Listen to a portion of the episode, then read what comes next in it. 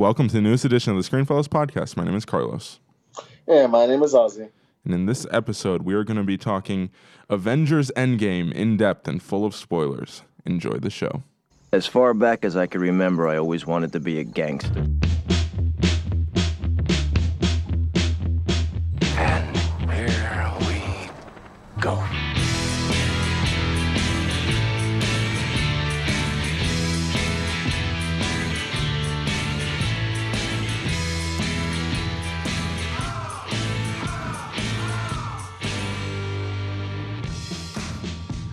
Ozzy, how you doing? Oh, I am doing all right, man. How you doing? I'm doing pretty well. Uh, this is going to be a little bit of a different show because, you know, we have uh, guests joining us. We have Enrique back on the soundboard.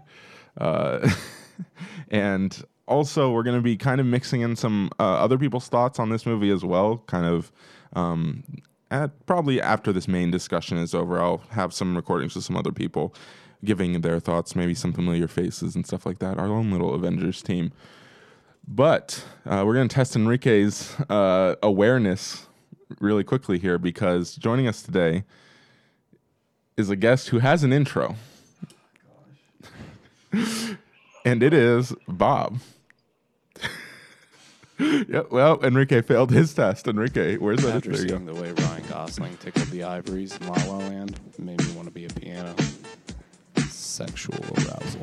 I just don't believe in science. I know it's not exactly legal, but huge advocate for pyramid schemes. I'd like to become an arsonist. I'm not saying it's okay, but I'm cool with murder. I don't see a problem with that ethically. Bob, how you doing? All right. All right. I'm good. How are you guys?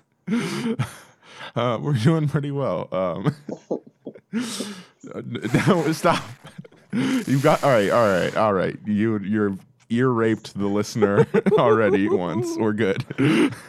um, yeah. So Bob, it's been a while. Yeah. But you're back Yep, I am. just in And, time to talk uh, about the biggest movie of I don't know. Is this the biggest movie of like the past ten years? I, I maybe I don't know. A Star Wars movie might sneak in there, but No, this is No. yeah. no. All right. If anything, it's this or the Secret Life of Walter Mitty. Yeah. Okay. So this is who you have on your side, Twitter Ozzy. There. Um, but I never saw that. I'll take what I can get. um, but yeah. So this is certainly you know it's an event film if there ever has been one. Um, but yeah, we've already done a brief kind of uh, spoiler-free review. We did that in uh, conjunction. Stop. we did that in conjunction with our Game of Thrones discussion on the last episode. Um, but now it's time for the spoiler review. It's time to get into this. So if you haven't seen the movie, uh, then go back, listen to the spoiler-free review, and then go check the movie out, and then come back and join us. Uh, if you have seen the movie, eh, or if you just don't care about spoilers, then this is the show for you. All right, you guys ready to get into it? Let's do it. All right. So that's your last spoiler warning. All right, Ozzy. Uh, let's start with you. Uh, what I don't know. What was more? What hit you the most? Because I, I, you, I believe you said you got kind of emotional. You got, you were trying to hold back tears at points in this movie. Uh, which one was it? Was it uh, the end with Captain America, or was it uh, Iron Man's death? Which one? Which one was it? I want to know. Uh, to me, it was Iron Man's death. Um, that was that was where it really got me emotional, just because of how he went out, you know, um, and the way that Pepper kind of addressed the situation. She was like, "You can rest now," because I mean, he's been fighting for you know ten years, 10, 10 plus years now. Um, so it's it's it's unfortunate that that's how he had to go out.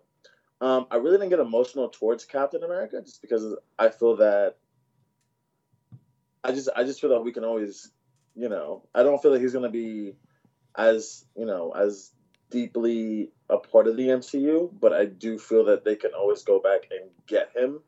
They did I leave just- the door open for that. You're right.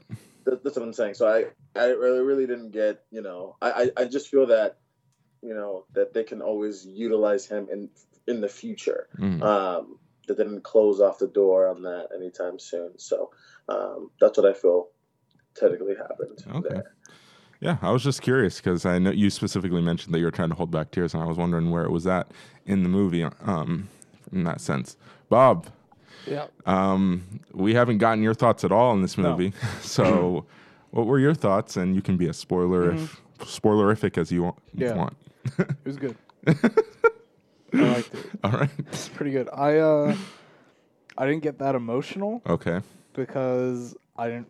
I, I wasn't that tied to anyone. Okay. I enjoyed the movies. I've seen them all, hmm but I didn't cry. I was like, oh, that's, that's pretty sad, man. Um, the only time I got emotional was when uh, Spider Man came back and Mhm. they hugged. I was like, oh, that's cool. That's cool. He's a nice guy. They're friends. I like that. But uh, it was good. I enjoyed it. Um, Paul Rudd was the best part.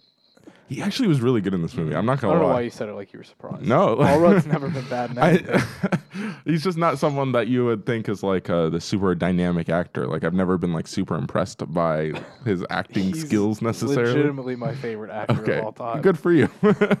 I'm just saying for me personally. That's fair.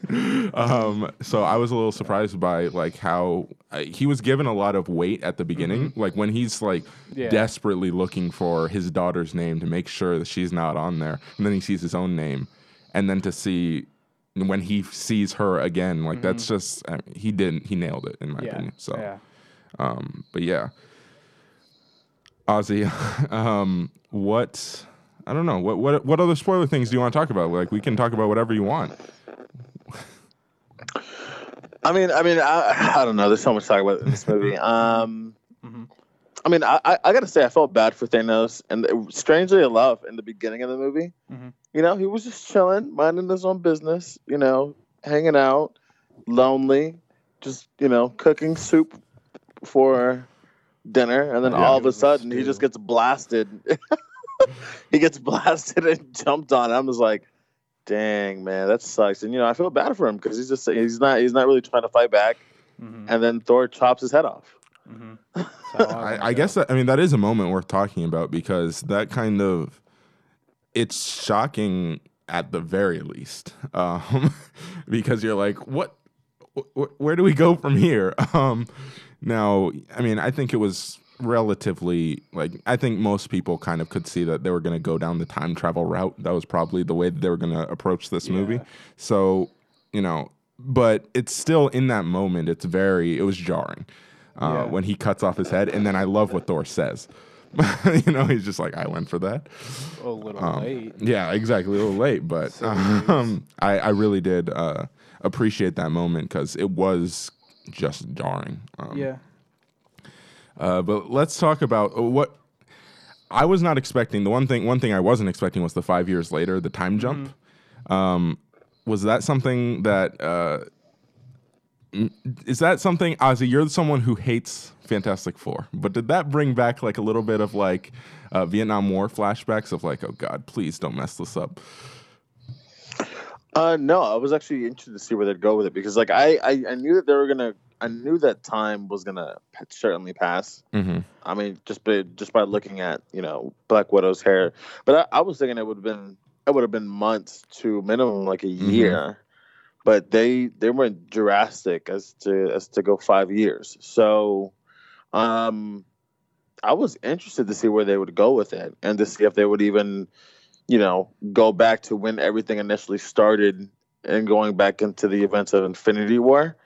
I didn't actually, you know, I there's no there's no way that I could actually surmise and tell that they were actually gonna keep it, you know, for, you know, in in in the setting of 2023. So it was just very very interesting for me, um, just to kind of see that because I I had only assumed it was going to be a couple months to a year.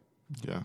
Well, it's something that it kind of has wide-ranging like implications for the MCU because it means that essentially the MCU is five years ahead of every of us now. They're in the future. It's officially a franchise in the future, um, which is fascinating. Um, and I think they're they're we can talk about some of this stuff later, but they have a little bit of a way to cheat that system a little bit um, because you know they can just say, well, you know, everyone was dusted, like all of the people you know uh, were they they were part of the half that were erased. Um, I know for me personally, there was a little bit of confusion after the movie when uh, Spider-Man's friend is still like in high school, and I'm just like, what the frick? Um, but then I was like, okay, he got he was one of the half that I was just kind of confused by that. Um, what, Bob?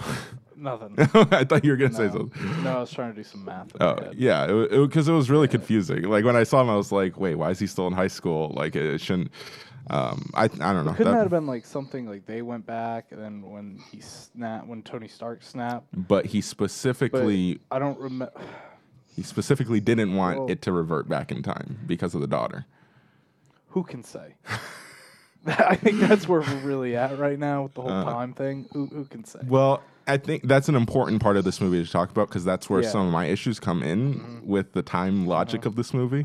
Um, and we can get there. I don't want to like jump on that necessarily right now, but I do want to talk about where everyone is at the moment we find th- or that we pick up back Mm-hmm. up with them five years later. Uh, I think a lot of people's favorite is definitely going to be the Thor thing. I have some thoughts on that. I am slowly becoming an alcoholic. yes, uh, thank you, Noah. Uh, I think that's exactly what Thor was thinking. Um, my goodness, I was not expecting that. They did a good job of hiding it in the trailers because I think it was pretty unexpected, uh, and I loved it. Yeah, I thought it was great. And I think everyone online that's complaining, saying that they were body shaming, or fat shaming. Is that really they- a thing? Yeah, I was on Twitter today, and everyone was like saying, "Oh, this is so offensive. They're body shaming Thor." Uh, no, they made him more relatable for people like me. Like, I'm not the fittest man. I had no problems with it. I thought it was hilarious.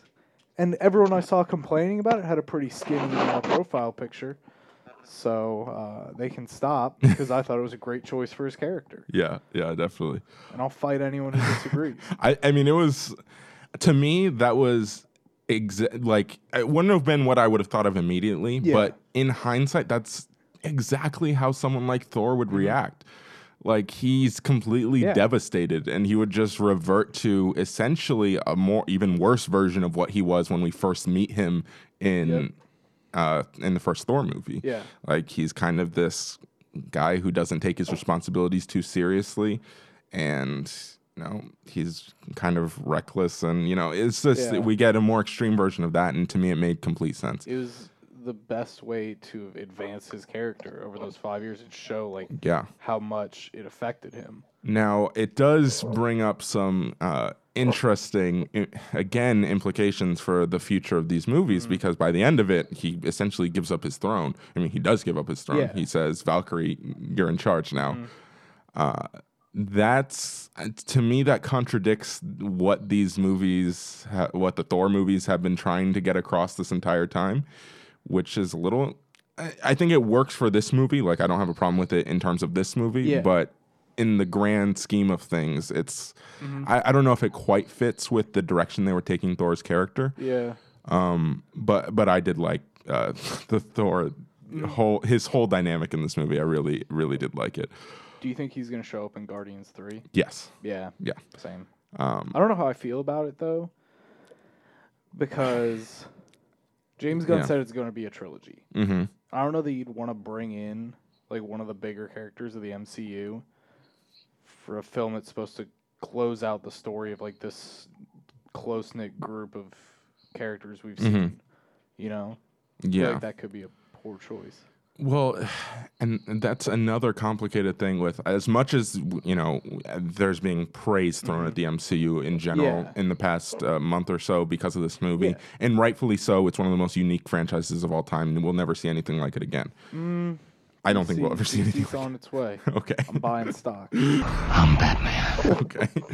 um, but I think one of the complications from the MCU as a construct is the the fact that you have these movies that are impacted by the other mm-hmm. movies in the franchise, but aren't necessarily part of their these trilogies. So I mean, when Guardians 3 does pick up, we're assuming that Gamora is still going to be not part of the mm-hmm. team.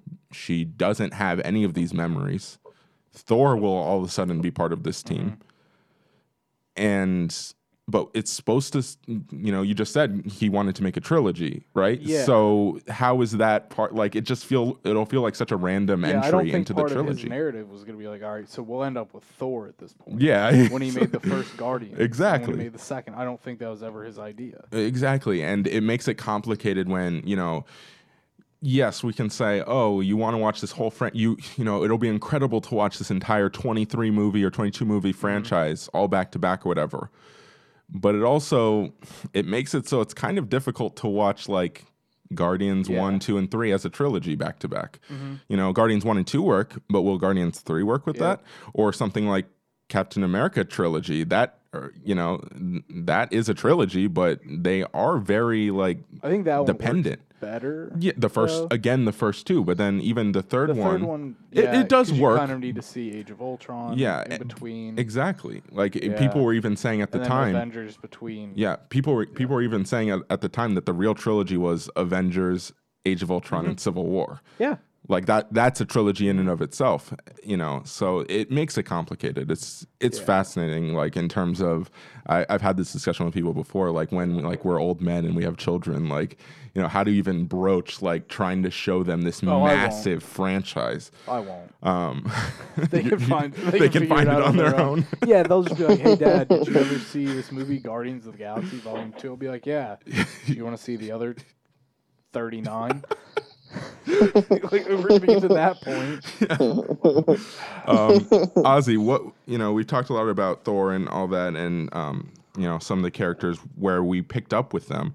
What was your kind of favorite character uh, besides Thor? If Thor was your favorite character, that you know, where we see them after the five-year jump. Um, definitely Tony Stark. Hmm. We just kind of see where he, where he's at. You know, he's kind of settled down. He's accepted the fact that he's lost, and he's just trying to, you know, be at ease with what he has now. So I, I like the fact that you know he has a lot more to lose. Um, but but you know he's he's obviously still wanting to help out in whatever way that he can. Um, and also, I'll also say I also like where where Hulk is. I think that's pretty funny. That was funny, yeah.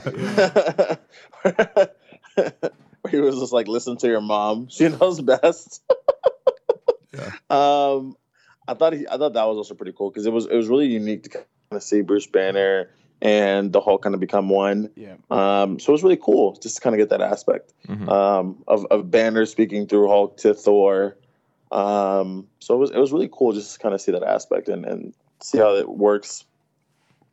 I really liked Rocket and all this Yeah. because Rocket having dynamic with everybody, I thought it was really good. Our beloved Bradley You know. Cooper. Yeah.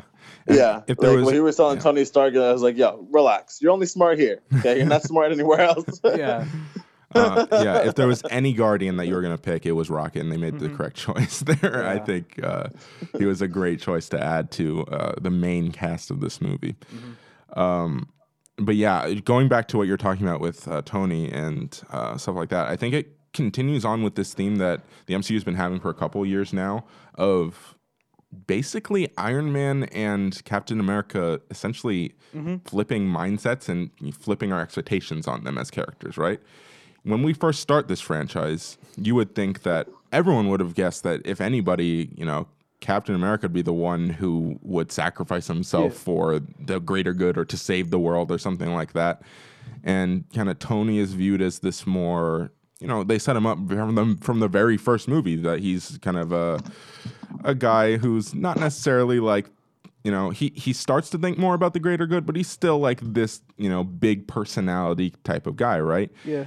and those kind of roles have switched over the past couple movies to where the point to the point where in this movie Captain America like he's still trying to put on a face uh, Steve is still trying to put on a face of like I've I, I'm moving on. I'm trying to help other people move on, but he hasn't. He Yeah. clearly hasn't. Whereas Tony, he's he's kind of just accepted it and he's moved on and but then at the same time he gets pulled he gets pulled back in and um and then Tony's the one who sacrifices himself. Like I think that Yeah. that you know, they've done a great job of kind of flipping our expectations on those characters and they do it so naturally here because I completely buy that this is where Tony Stark would be after 5 years of this and his even his initial reaction of being very pissed like when we first get back um, he is pissed at Yeah. um, Yeah, because at at that yeah. point, when he was just out in space, yeah he'd uh, pretty much accepted everything. Yeah. At that point, oh definitely. and then he got brought back into it. I don't think he wanted to be saved, for being honest. I, I don't know if I'd go that far, but I mean, Oh, I that's did. well, yeah, uh, but that's uh, that's a good point. I like it. Um, can we talk about the the cold open and uh, where our Hawkeye goes, or I guess what do they call him, Ronin? Ronin, yeah. yeah, uh, which is very confusing. um, but I loved where they took his okay, character. yeah, absolutely. um, I mean, you talk about like they they've been trying so hard to make us care about him as a character. well, I've always liked him. He- he's I've always been fine. a problem with him. He- he- yeah, to me, he's always been fine. Um, like like he's never had too much. There's never been too much meat on that bone there. yeah. Um, you know, and then they try to make us care about him in, in which one is that? Age of Ultron. Ultron, yeah. Um, a little bit more by giving him like this family backstory, and they finally like completed that in a weird way arc of us like actually like feeling for this person, um, to the point where it's it's devastating when you see Yeah. like where he is and what he's doing, and I think it really helps that um, Scarlett Johansson. I don't think she gets enough credit in this franchise. She is incredible in this movie. Absolutely. She's so good. That's that was my first thought leaving Yeah. was how good she was. Yeah. Um, But I, I, think that just gets lost in translation sometimes. I- yeah, and I think, I think nice. I think she's given. Um, yeah, I, I don't know if it's what she's given because I think she's always been given like good material to work Mm-hmm. with in these movies. You know, because she plays a character who has this mysterious backstory. like but the- they've never like pushed her to the front. of any Exactly. And I think just because you know, I hate to bring up the be the one who brings up this term, but we do have some gender bias. You know, where we look at her as a character and we just go, okay, like she's like the hot assassin character, right? Like you know, there's this this stigma there, and I think that in this movie, it, it really comes across that she is a great character. Um, She's a person too. yeah. um, she's a great character, and I think she does a great job in this movie. Uh, Ozzy, uh, w- speaking of performances, what, what's your favorite performance in this movie? Um, it'd be between her and her and Chris Hemsworth. Interesting. Why Chris Hemsworth? Just because he got to play something completely different? I just, I just, I just also saw. I mean, I mean, there's a ton of people that I can name. I mean, it's only Oh, him. I, mean, definitely. I like. I thought everybody did a really phenomenal job. Yeah. I just like the fact that we saw. I mean, and he. I'm just giving. I mean, he's just an example that came to mind. I mean, we just saw completely different, like a tonal shift. I don't want Mhm. to go ahead and say, because the fact that we saw him being somebody who's completely, you know, upset. You can see that he's angry. You can see that he's, uh, you know, wanting to to be, you know, just to go ahead and, uh, you know, take his anger out on something. Um, and we do see that happen in the beginning of the movie, and then we see him completely gone, broken, and then we explore that even more when he speaks with his mother. Mhm. Um, and then we also just see him kind of just saying, just kind of stepping up to the plate again, um, and and and wanting to go ahead and um, and save everybody. So I think his character just went through a you know a a, a, a, a lot in the movie in terms of where we see him at initially in the beginning and then where he ends up. So um, it's very interesting. But I, I liked I liked seeing his character um, change throughout the duration of the movie. It's certainly a layered performance. I, I'll give you that. I completely agree. Um, but yeah, uh, can we talk? I, I really want to talk about Captain Marvel here. Oh, good, good. I've got some thoughts. Um, I understand from a writing perspective why they treated her the way that they did in this movie. Mm-hmm. She creates a Superman problem yeah, where she's overpowered. Mm-hmm. If you put her throughout the movie, if you send her on this mission, then it becomes way too easy. yeah. and it just makes things difficult from a writing perspective to make it interesting. Yeah. And also, and again from a writing perspective, she's not necessarily a character that we have spent a lot of time with. Yep. Whereas the this entire movie is about reestablishing these people that we know and these characters that we know so that the impact of what happens, like it really gets to These you. are all characters we've known for five Yes. to ten years at this point. and it, it's meant we've to known play on that. March. Yes, it's meant to play on that. This entire movie Mm-hmm. is meant to play on that. So I understand from that perspective, she didn't necessarily fit in that respect. Yeah. But from a practical standpoint, it- doesn't make any sense No. for her not to be in this movie as m- more than she is because she is used so sparingly. Yeah. And it's a it's a bit of a shame because you know Ozzy and I I think we're both very clear that we're huge fans of Brie Larson Well, on this isn't? podcast. Uh, yeah, she is she's incredible and Yeah. you know um, in a weird way MCU fans don't deserve her. Um, but I it's just unfortunate that, Yeah. that that's how they had to do it. And I, again, I understand the reasoning, but again, if you're looking at it from the logic of the movie, like I understand they throw in that line of like, uh, you know, Earth isn't the only one that has problems, and I'm dealing with all this other stuff, and that's the excuse line essentially of the movie because they they're like, Yeah. look, if anybody ever asks, well, why didn't they call Captain Marvel? That's what they'll say. They'll be like, well, she was busy. It's like, And they, I mean, but they didn't know about her either. Y- yes, but now, like when they go on this mission, is what I'm yeah, talking yeah, about. yeah, yeah, yeah. And it doesn't quite hold up though, because if you're telling me that if if they called her and were like, "Hey, we figured out a way that we might be able to reverse everything," Mm-hmm. she wouldn't have dropped what she was doing and came and helped. Like that doesn't make that doesn't hold up. I'm sorry, it doesn't Yeah. in terms of the logic of the movie and the characters in the movie. But again, I understand why they did it. So I have a complicated relationship Well, I with that just, aspect of I it. just, I just don't think that they necessarily needed her in in the scenario, just due to the fact that they they they didn't know. They didn't need the most powerful being in the universe. I don't. I don't think so because of the fact that initially the plan was to go back in time, get the stones, and then utilize the stones to reverse the snap. There was no way of telling that Thanos was was actually going to time travel to their Yeah, no, time in 2023. Yeah. I mean, so that's what I'm saying. I mean, I mean, they already have Thor and and Hulk, which are a already fat Thor. are well, No, no, yeah, but he's still, Let's but not he's shame no, but he's still he's still capable. Um, and that's what I'm saying. I mean, so there's no way of the, the you know they were just gonna go back in time, bring the stones together, and then have one of them you know utilize the gauntlet, which which which the Hulk was Look. able to go ahead and do so. Okay. So there's no need to call her in. But I don't think buy that. only- I'm sorry, that's ridiculous. Okay, because I buy that. No, but think about okay. I want you to realistically take a step back and look at the the missions that they go on, right? You have the New York team, right? I think that team made complete Mm-hmm. sense. You have Captain America, you have Iron Man, you have Hulk. That made complete Paul sense. Rudd. Right? Uh, yeah. then you have uh, what's the other team? Uh, Yes, the Yeah, Asgard, Asgard. team, which That one was again good. makes sense. You have Rocket, you have Thor going They're, back they're to good friends. that that yeah, exactly. They they know each other at least a little bit at this point. Friends from work. Yeah. Um, so that made sense. But then you have this space team, okay? They, they go to another planet. And just think about this. Think about Ozzy. I know I'm not trying to crap on this movie. I'm just trying to make, I'm just trying to look at this from a practical standpoint here. They send to another planet people who have essentially been into space once, which was earlier in this movie. They send Ronin and Black Widow on a mission to space to go get the Soul Stone, which they have essentially never dealt with whatsoever. Are you that you're telling me that makes sense to you? Um, yeah, I'm fine with it. No, I Yeah, am. I'm fine with it.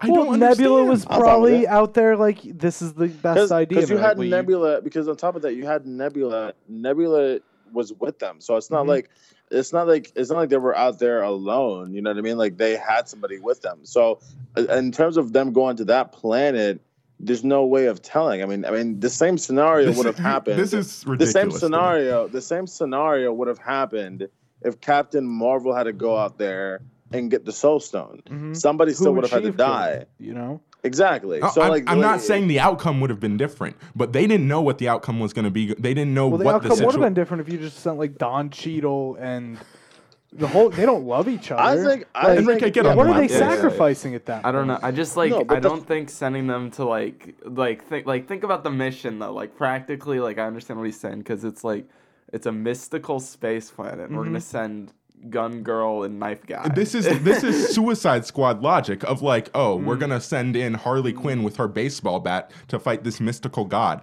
It Okay, doesn't no, on the surface. It But doesn't they make any sense. Who did they but they fight? weren't but they they weren't fight? going to fight anybody though. That's what I'm saying. Like they, They weren't didn't know they that. weren't going to Well, They did not know. did. that. No, she didn't. Yes, they did. Nebula was Yes, not did. there.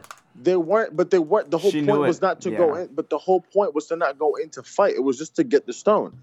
That, that- that's the whole point. There wasn't even there wasn't a set. There wasn't a, a- a plan that they were stating that they were saying that hey, we need Captain Marvel to go ahead and take care of this problem. That's not that's not the problem. Captain Marvel has no experience going into the quantum realm mm-hmm. and going back. None in of them did. That's Nobody not does. a fair. Nobody but does. That's But not what a I'm good saying- criticism of my argument. That is a fair criticism. But listen, listen. What I'm saying is, for what for what for what they had to do, I, I think it was fine. They didn't have to do anything crazy.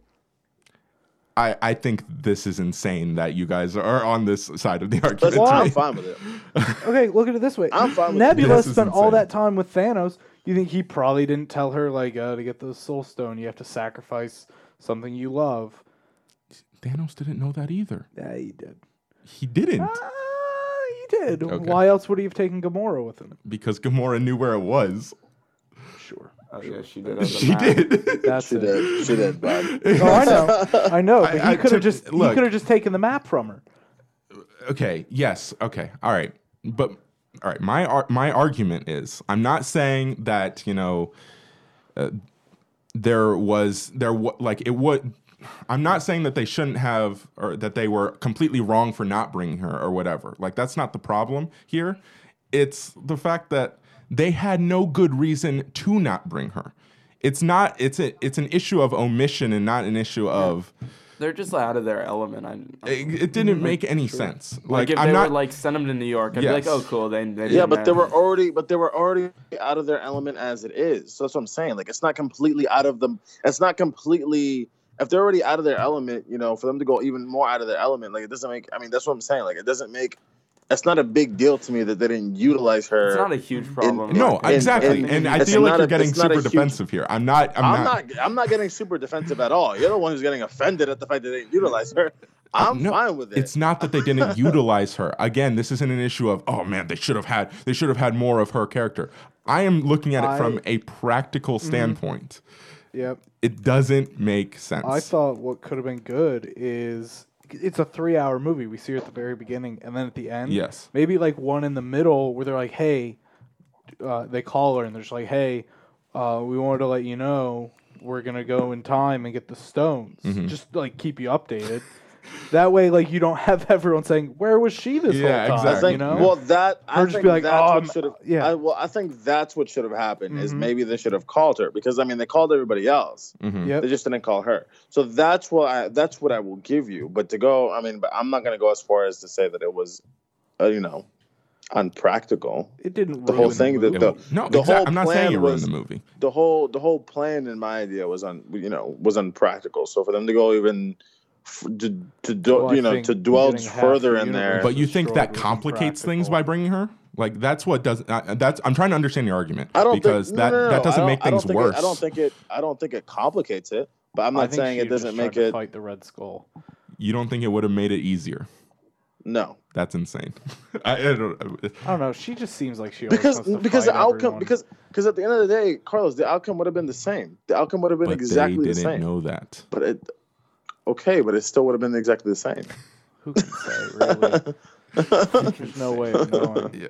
Okay. We're not going to get anywhere here. I'm going to be curious to curious to see what uh, what everybody else lands on this because um, yeah, I I don't know. I'm baffled here.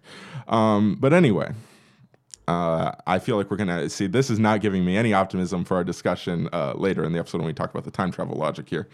Um, but. Ozzy, uh, I don't know. What else do you want to talk about? I've been leading this discussion. Do you have anything specific you want to get to? Well, let's talk about let's talk let's talk about the time the time travel that you want to talk about. Yeah. I'm it. I'm very interested to see what you have to say. Can one of because you maybe- explain maybe it? we Hey, this is my synopsis, right? Yeah, Yeah, it doesn't do make sense. Go off, Uh, King. Then you just it's that's it's there. So you just got to deal with it. No, and that's and that's I the thing with most movies. Any movie that deals with time travel, you just got to accept that if you put any thought into it, it's not going to make any sense. I didn't understand it enough to say that it didn't make sense. You know, yeah. Um, I think, uh, and I thought Back to the Future got it right.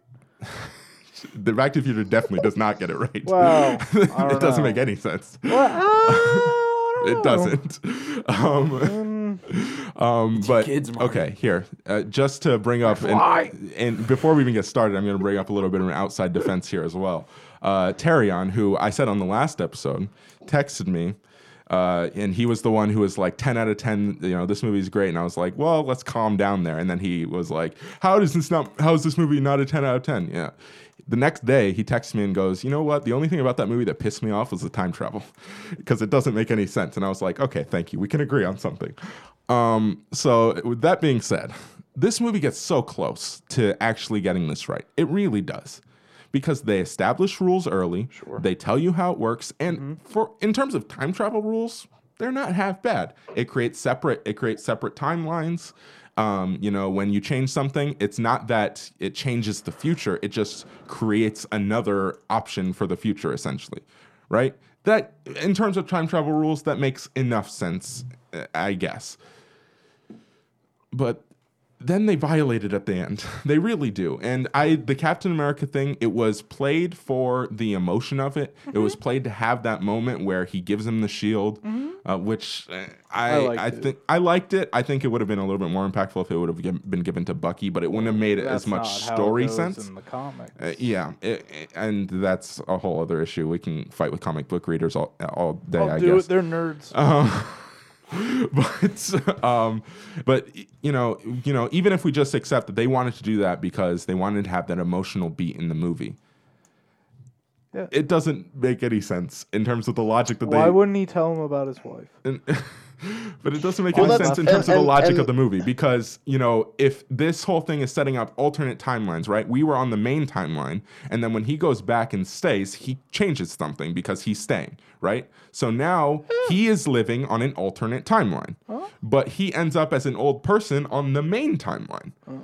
The movie violates its own logic and that's Yeah, and where they're it falls also, apart like trying not to like change time by making alternate timelines, right? that's yes that's what But was then, one of their like, goals that's why they yeah. sent him back to return the stones But like, if you think about anything they did, it's just like, oh, that's out the window. Like Yes. Thor takes his hammer from himself somewhere in cool. history. I like that. and this also you know i think what the part of the reason they did this was to open up more doors because loki is dead in the main timeline he's still but dead he's getting his own Disney Plus series. And it- and i think their explanation Vision's getting his. i think their explanation is going to be he's in an alternate timeline now he's alive in an alternate because in that one timeline he escapes with the tesseract he doesn't get arrested. He doesn't go back to the prison on Asgard. And in their timeline, things just never unfolded that way.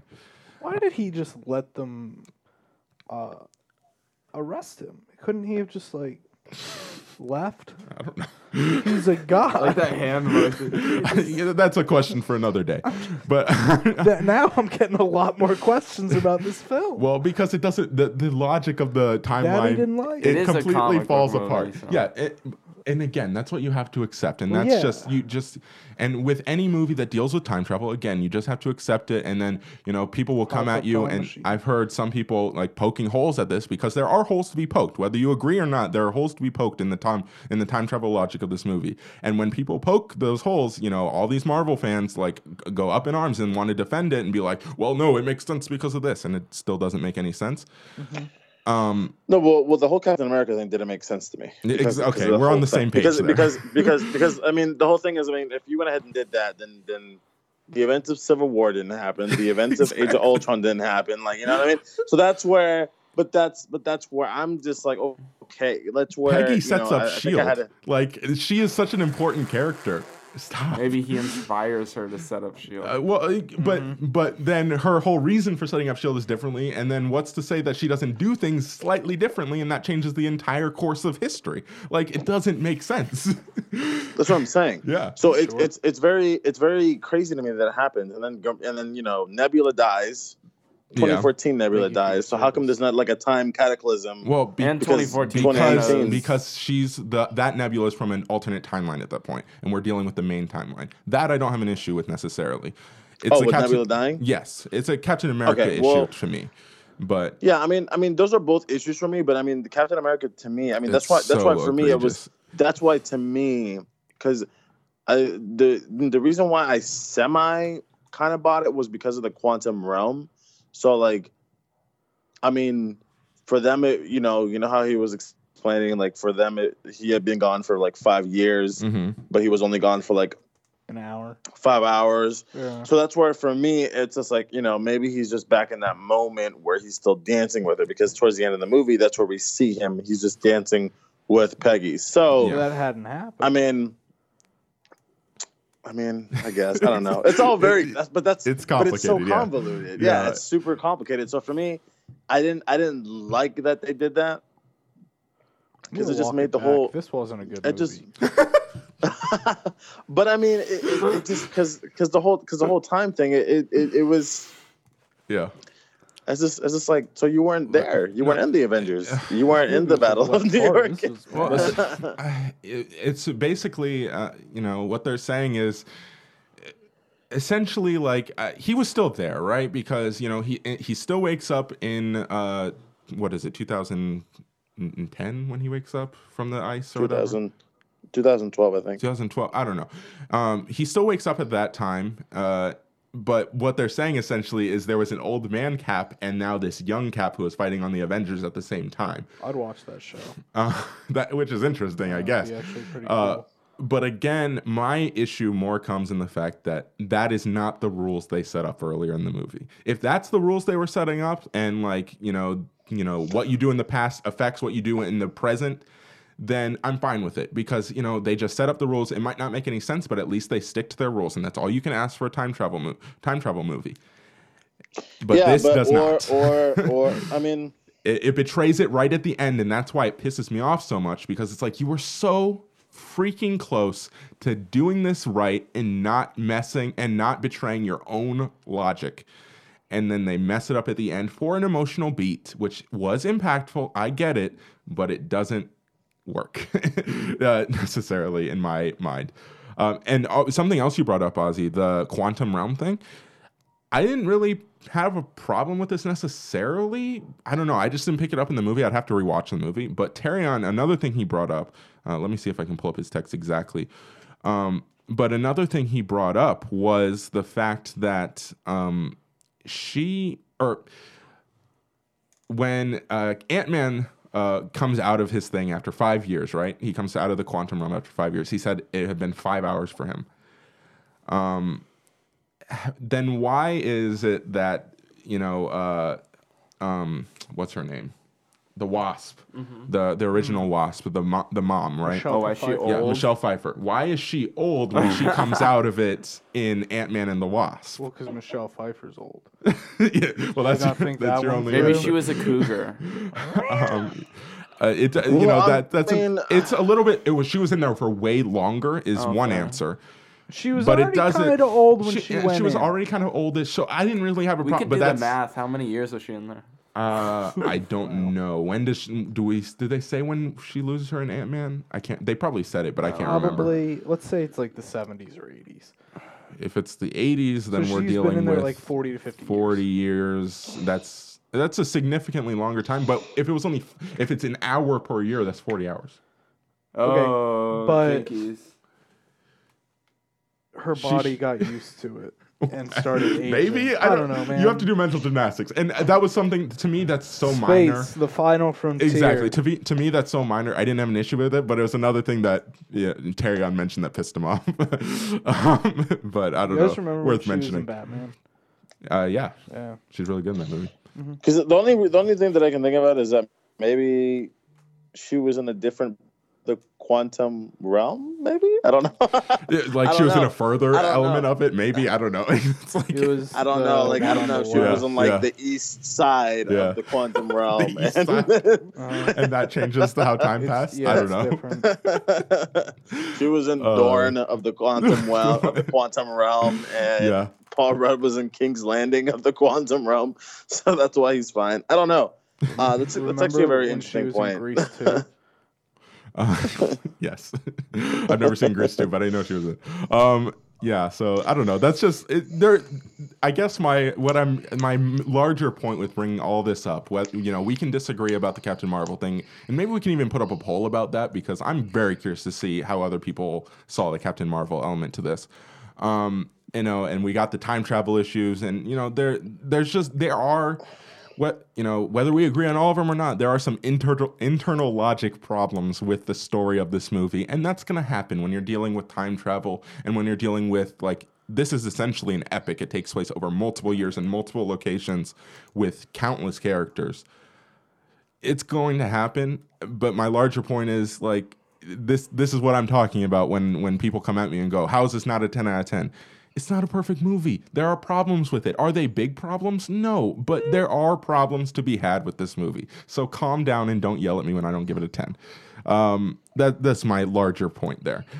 Uh, uh, one thing I want to talk about is lastly, I think because we we've talked a lot here. Uh, one thing I want to talk about lastly is this big battle at the end. I I mean, it was awesome. I think it, it was one of the craziest moments in a theater I've ever experienced when Captain America picks up. Uh, Did people like the cheer hammer. in your theater? Oh yeah, it No erupted. Oh, yeah, dude. Yeah, it People wasn't that loud. really- It was like weird because I mean, you guys know I don't really like the people cheering at the I, movies. I don't but either. It's like that I one get made. it, I bought that one. Yeah. but like Dude, no, I was, I our was, theater I was was cheering in the quiet movie. like the whole movie. There were like a couple times they'd like clap, I but it was- was nothing big. And like My even theater for that, they're just like, oh yeah. No, like my I, my weird. my theater was cheering. I was the, I was cheering along with everybody because it was, it was super. nuts. I mean, it was one of the, I it's think- one of the think- best movie I moments. think Yeah, it was one of the moments think- I would have been fine with people cheering. I you. They're all I just think like, if I think if if if if I think there's three times in the movie where I actually cheered, and that was during Infinity War when Thor came back with his ham, you know, came back with with uh, with Stormbreaker. Mhm. That was just like the that was just to me the best entrance I've ever seen in any movie. Um, and then and then when Captain America just kind of picks up his shield, hit like uh, the the hammer, Mhm. and That then cool. and then when he just says and then when he just says assemble, and then everybody's charging. That's like the entirety of all these characters going up against that. I was like, I was I was mind blown. I was like, oh my god, It's incredible. Yeah, When I didn't see him M'Baku I in think- that part. I think he's there. He probably who is. is but I didn't that? see Pull up a picture. I can confirm it. He's the very large one. Yeah, The Wakanda From person. Yeah, he was yeah. there. yeah. He was there. I don't Yeah, he was remember. there. I did looked the for him. Thing. Um, but the, yeah, so the the only issue I have with the battle, like overall, like I've I've I can gush over this battle for hours. Like it's it. it. it is awesome. like Do it's one of the. I'm not Go going off, to. King. We're gonna run out of Go time. off, King. We're gonna run out of time. Um, but yeah, I you know it was awesome. There were so many moments that are just like incredible, and that to me is the cherry on top when he picks up the hammer. It's incredible. And then they almost they get they were really close to topping it when uh, Thor and him like toss back weapons and Mm-hmm. stuff like that, and then Thor's like, "Here, give me this one. I want it back." Um, it's great. It's great. Um, so don't get me wrong. I loved this fight, uh, but there were it was there were moments where I was like, they just want to have this moment, so it's just like a little cheesy. I think to me the pinnacle of moments where they were just like, we wanted to have this moment. Yes, it doesn't make sense that this moment is going to happen, but who cares? Was the girl power moment? Are you on the same page here? Mm, I was fine with that moment, but I'll tell you my problem. Why does Pepper show up all of a sudden, Yeah, just don't knowing like how that. to Okay. use the I was- suit? yeah, yeah, Tony literally said, "Oh, she never wears anything I make her." I buy and then it. she shows up. It's like I'm Yeah. on the Kendrick- same level as Iron Man. I don't know if she was on the same really. level. Well, it looked like it. Oh, if yeah, we Ken- watched the same movie, I was Hmm. arguing with Kendrick about it, and then he was like, "But she was she used it in Iron Man three or something." no, does. A suit saved her in Iron Man. yeah. And Iron Man three sucked. Okay, all right. Well, I, thought I, it was buy fun. it to I buy it to the extent that like yes, he says that she never wears it, but there's no like ta- to me there could be like an off-camera thing where she had been I- practicing with it. It, I- it I worked buy enough. it. I buy Yeah. it. I buy it. Here's why I, I just buy it. I Due to really the don't fact like that Gwyneth Paltrow. I buy it. I, I, buy that, it. due to a lot of people that- don't like Gwyneth Paltrow for some reason. I don't know why.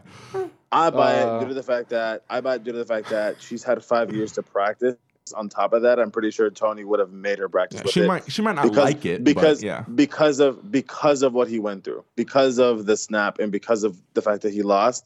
I feel like that may have been something that he told her. Listen, you need to know how to use this. Yeah. because like he may have this this this is something that he failed to do. He failed to save hmm you know the world and you can tell i mean even the beginning sequence he was very upset you know what Yeah. i mean especially especially at that point in time he was like i he, like when he was going off on steve he said listen i told you that we needed a suit of armor around the earth and you didn't like you were Yeah. talking about your little freedom all of that and like that's where it, you know for me i was shocked that he even was saying that he was like you know you you know you're talking about oh you know your freedom and all that so i feel that when when he got better and when he got home we didn't see it because again it's, it's five years it's Yeah. five years have gone by but i do feel that in that in the first year or so he did he made her a suit he's like you are going to learn know how to, use, use this. this Yeah, exactly. because of the fact that i clearly cannot save like i mm-hmm. lost I don't know. and know. i'm going to need you to back me up if anything like this were to happen again yeah. i buy kinda- it for that reason No, I think like that wouldn't have happened because he was so like done with it, wanted to like move on from all of that. When he got back, I don't think he would make her. What what I'll give it. you is the fact that we have to be debating this. Is Yeah, I mean, I'm not saying that you guys are like, there's No. no, way it's possible. It's just I don't No, but yeah. think that would have made sense. Well, but this is something. This is something to note. If they just throw in a line of, i- in the movie Mm-hmm. where she, they talking about like how yeah she didn't she doesn't like she doesn't wear the suit but she knows how to use it or they throw in a line there then we don't have to have this debate because the, it's explained in the movie. yeah, Uh, so all they had to do was throw in a line, and it would have Mm-hmm. made a little bit more sense. Uh, I think it still can make sense, e- even if it doesn't. It's not too big of an issue because one moment that I did love was when they're back to back. I thought that looked it was just incredible. yeah, yeah. If you don't was- hate her, that's a pretty good moment. Fair enough. um, but to go back to the girl power thing, they just like Cool it, it. I like women. It was it was I huge fan. look. I just used the term like a gender bias earlier, so I'm not a problem here. But I'm just saying, I'm just saying. Be a part of the problem. Oh yeah, sure. Um, but I'm just saying, like, you know, it was a little just like they wanted to have this moment. It's a little cheesy. Like, okay, like I don't know. I just cool. didn't. I just didn't understand why Mantis needed to be a part of it because Mantis Well, didn't do she's a woman. anything. it doesn't matter. Mantis? Mantis. oh yeah. Mantis didn't do anything. Mantis was just standing there, just like I Yeah. mean, I'll join in. Well, okay, but the thing is, like, they're all like, w- what makes it even more cheesy in my mind is like they're all spread out. This battle's taking place over, And then like, all of a sudden they're in one and spot. then all of a like, sudden oh, they're word. right next Did you guys put that on like your Outlook calendar? Like meet right Meet here. right We're here. gonna have a moment. and one person was like tentative on their RSVP and was like, Valkyrie, you're really not gonna come. She's like, "Ah, I've got some stuff going on around and again, fishing village. this is this is the dichotomy of this movie, right? Because like there, that moment in and of Mm-hmm. itself is awesome, but it's cheesy. Like it's just there's no way around it. It's a cheesy moment that they had to have. It doesn't make any sense, and they just wanted to do it. I didn't have a problem with it. I'm fine with it. I think I think they, just in I'm not saying I have a ahead. huge problem with it Go ahead. either. No, just Yeah. like Infinity War. I remember just like one moment where I was like, "Oh man, they were like they really like take this comic book Don't stuff and they're really it. going for it." there was like it was when uh, they Thanos' kids have Doctor Strange and they're dragging around. He's like, "Spider Man, go get the space wizard. Space Yeah. wizard. He's got a magic stone." And I was like, "Oh man, that's really comic booky." And Yeah. then this Yeah. entire sequence is like the magic of that moment, Oh, just definitely. like just spread out Yeah. everywhere, oh, which I'm fine with. and that's completely fine. Again, I thought it's just was looking at it from a movie perspective of Yeah. like you know the as much as I want to geek out about this movie, and that's why you know this is why going back to Mm-hmm. some of the fundamental things of this podcast, Ozzy, this is why we have a best of the year and a favorites of the year because there is a difference. Uh, you know, a move a moment can be awesome, but also not make any sense in context of the movie. But I don't care in the moment because it was incredible. I think it was a scene, especially because you know Marvel's talked about how inclusivity and representation's like important to Yeah. them at this point. I thought that was the best way they could have had a scene Yeah. like that because you hear about all these little Oh, girls yeah, who it's are like, "Oh, we finally have superheroes like Yeah. us," or you know, black people with Black Yeah, Panther it's and all that, and then the Spanish gays people. Representation with, matters, it with does. Uh, gay Joe Russo. I mean, they're they're complaining like Yes, I do saw that on Twitter. He didn't even have to be in it. exactly. I saw that on Twitter. Is people are like, Like Uh, same thing as wait, Fat Thor. about Like that? yes, okay, because Joe Russo plays the gay guy from that uh, therapy Yeah, yeah, session, yeah, yeah. essentially, Uh, and he like he has a quote where he's talking about, it, or they were both talking about how it was important that one of them played that role, and it was important the first like uh, gay character in a Marvel movie or whatever, and everyone's like. Because you they know, wanted you're patting yourselves on the back, like blah blah blah blah. blah. Like this is ridiculous. You know, Yeah. you, the, your first gay character just has like five lines in the movie. or because they. It's wanted like, to show that come like on. It's not a big deal how like it's just casually a part of society and Exact- like, like, I- it shouldn't be such a huge thing and then all these people who are like supposed to be on that side of like we're here all up in arms, we like, we it's so exist silly, it's man. like Yeah. your problems that he's not making a huge deal like having his own gay rights parade five years after the snap where everyone is depressed and you want them to go hello? Like is that really what you wanted? Is that how you want these gays represented? are you kidding me? Yeah, people get people want just want to be offended about anything. Yeah, to be quote, honest, to quote Dave Chappelle, I think he says like you need to take your chips and get out of the casino before you crap yes. out. yes. Anyway. um, but yeah, so and there are mo again there are more moments like that in the Mm-hmm. like the girl power scene in the battle where you know there's just characters where they just wanted them to have like a quippy one liner and that's Yeah. that's just Marvel movies. I just love the it's fine. with Drax on the person's back, just stabbing him and yelling. That was yeah, so yeah, hot. That was funny. um, yes yeah. daddy All right. Um, before we, I, th- I think we we've talked for almost an hour here, so I think uh, we should probably wrap it up here. Um, Ozzy, do you have any lingering uh, thoughts that you just want to get out? Because I I'm gonna have more of a chance to talk. I don't know about you. ooh, ooh. who was that teenager at the funeral Oh, they explain it. Um, it is uh, the they? kid from. I- They don't explain it in the movie. okay good But it's a kid. It's the kid from Iron Man three, okay that's what someone told me and i was like Yes. because they lingered on him a little bit and it's the was same like- actor, and that's the yeah weird part. because they signed him to like a three picture yes. deal And but the weird part is uh, he That was doesn't only look. a second. He doesn't look the same. no that's my question I know, It's yeah, I know. But it's the same actor, and it's just funny Yeah. uh, that everyone. I think everyone had that question Yeah. after the movie. It's like, who's that kid that they showed? And then like I, it, it like I think I saw it on Twitter. I was like, oh okay. yeah that's what one of my friends told me Yeah. like, kind of after nice the movie think and that he kept up with him. yeah, no, exactly. That's cool. yeah that's cool Um, but anyway, uh, Ozzy, you have anything else that you want to get off your chest about this movie? Um, my rating's still a nine point seven. Enrique's giving you a face there. Uh, Enrique, you hate rating movies. Oh, I hate it. do it Rate it.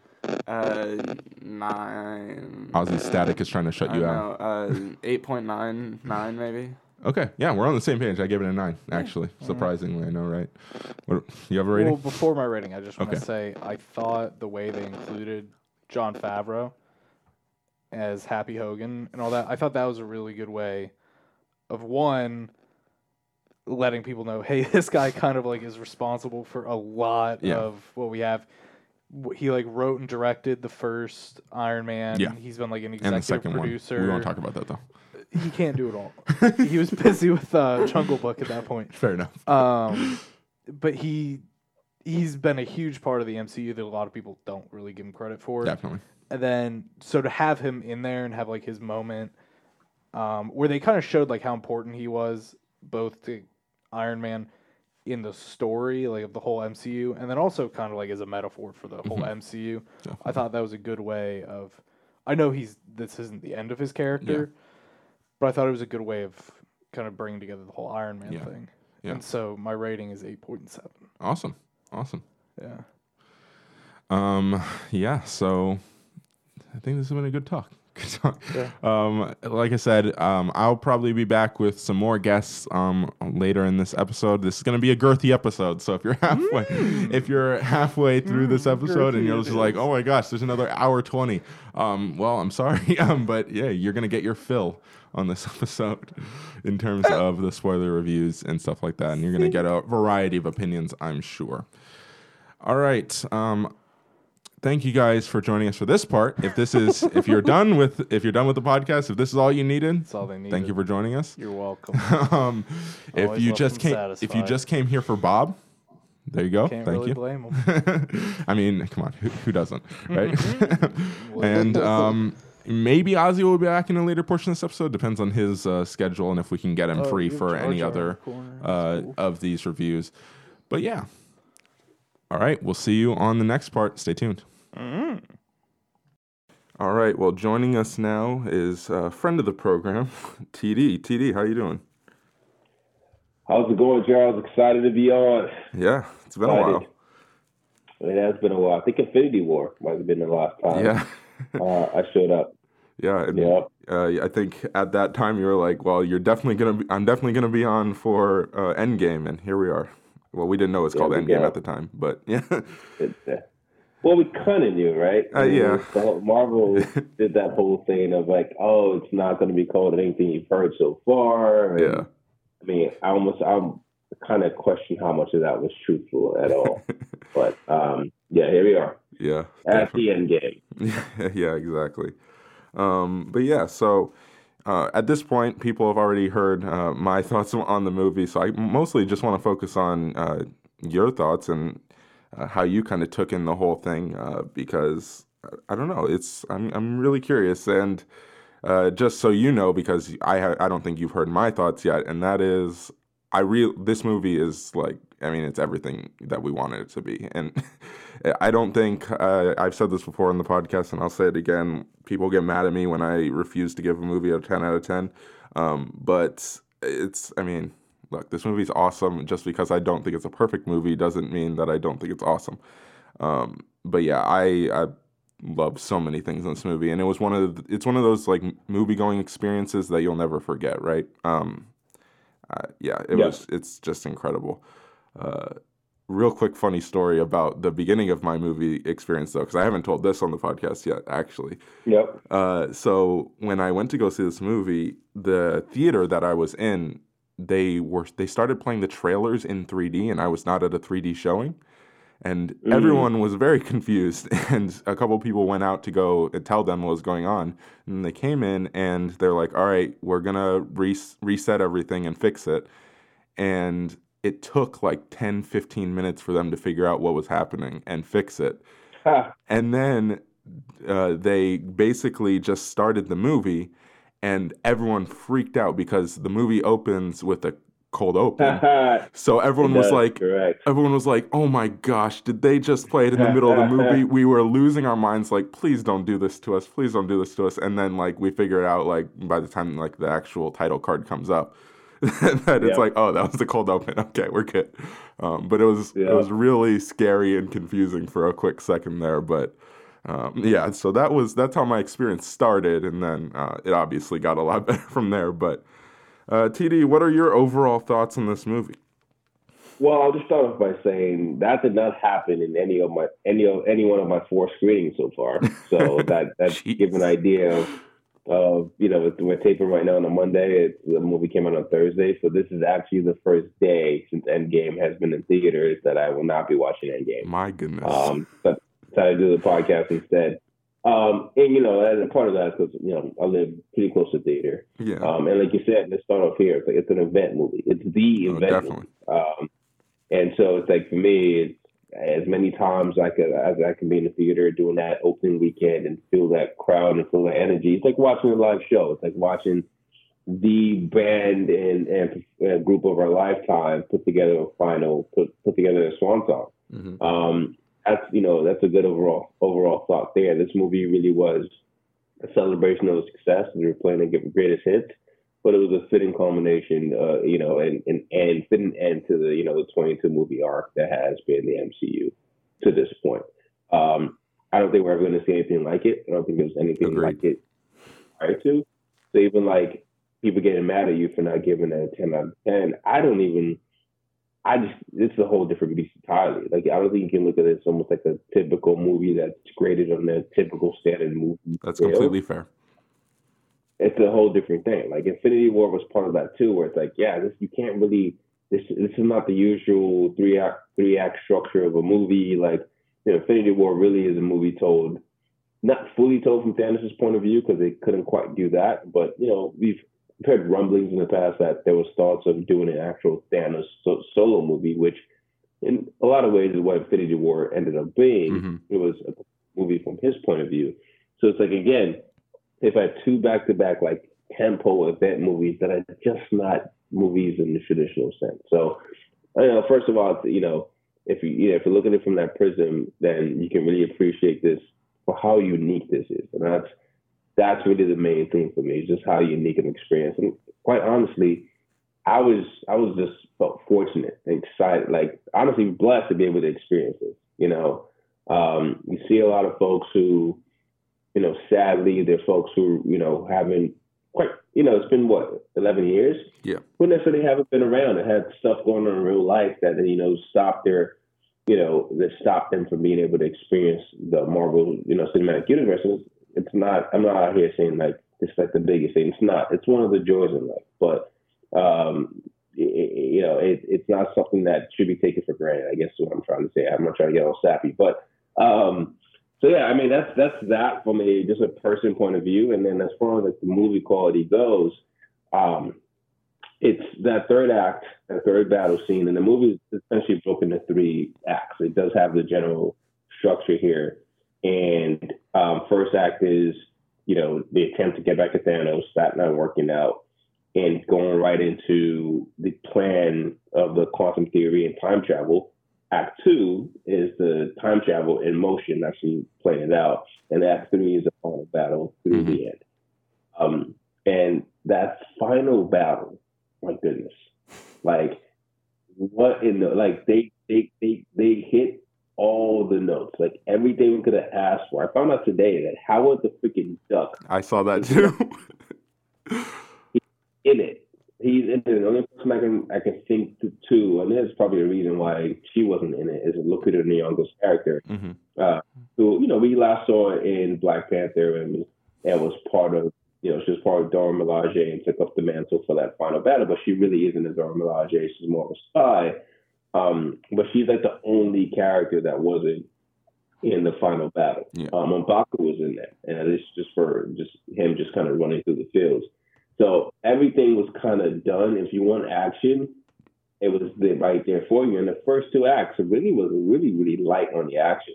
And that was great too. Um, just getting to see these characters interact and, and have that moment, having scenes breathe. In a movie that was so long, there were a lot of like dialogue only, or sometimes not even any dialogue shots and scenes that are just left to breathe. Tony on the spaceship after talking to Pepper through his helmet there's like a good minute there of him just laying down with no dialogue. Yeah. Um, and, and, so it's it's not rushed at all. It's not rushed in any way, shape, or form because we know this is a lot of the characters. They've earned it, um, and the payoff, and that's just really what it comes back to. The payoff of this of this movie, uh, you know, really, really lands pretty well. Yeah, I that's you talk about how this movie kind of doesn't it takes its time, right? um, with the, with his characters, and I think that's one of the best parts about it. Um, it re it like gives us a minute to reestablish just why we love these characters, right? And so that when we start to you know lose you know Iron Man and you know Cap makes his decision, we all, all this different stuff is happening, all this crazy stuff is happening. It's so impactful because you know they've given us even more reason to care about these people. And uh, you know when he when we get the flash forward which is uh, jarring to say the least like i was not expecting a flash forward a oh, five year time time gap. That was uh, surprising. Um, you know we pick up with all these characters and it they nailed it that's exactly what all of how all these characters react like and it's it's hilarious because you don't like if you would have asked me what would have been going on, I wouldn't have guessed that. But when they show it to you, you're like, yes, you've nailed it. This is exactly what all these people would be doing at this point. Um, it's they yeah. nailed the characters in this movie. it's really, really, it's not a perfect movie like hardly anything is, but it's just based on again the 2021 movies prior to this, number 22. Mm-hmm. Um, that was intentional, by the way. So when Tony, when we first pick up with Tony, Tony has been on the ship for 21 days but he goes, I've been here out in space for 21. Actually, no, check that 22. Mm-hmm. I don't know if that was intentional. It might probably probably was. Yeah. Um, and you know, it, it, yeah, it's just going back to the five years later. How stunning was that? It was this black screen, and each word again talk about each thing sort of having its own time and not being rushed.